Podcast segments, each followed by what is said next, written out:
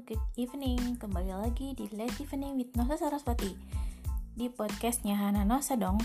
Sekarang aku mau bahas yaitu tempat terindah di dunia. Kira-kira di mana ya tempat terindah di dunia? Tempat-tempat terindah itu mungkin bisa aja Paris Atau bisa di Maldives Atau bisa di Hawaii Atau mungkin bisa di negara-negara kesuka ke favorit kamu kayak Korea atau mungkin di Singapura atau di mana. Tapi menurutku tempat yang terindah di dunia adalah di hati kita.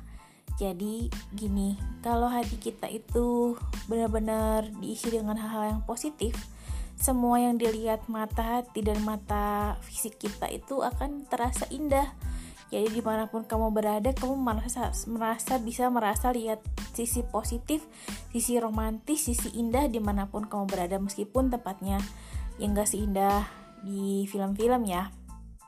Tapi kalau kita udah ngebiasain diri dengan hal-hal yang baik maka di mana pun kita berada akan terlihat sangat indah.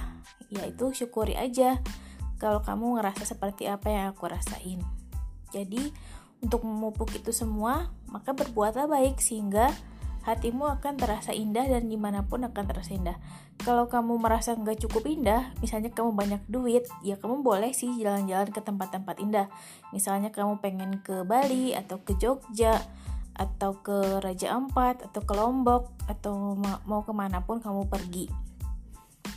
Tapi kamu kalau, kamu low, low budget, ya kamu perindah aja hati kamu. Kamu tata hati kamu sehingga di mana pun kamu berada, kamu merasa sangat indah.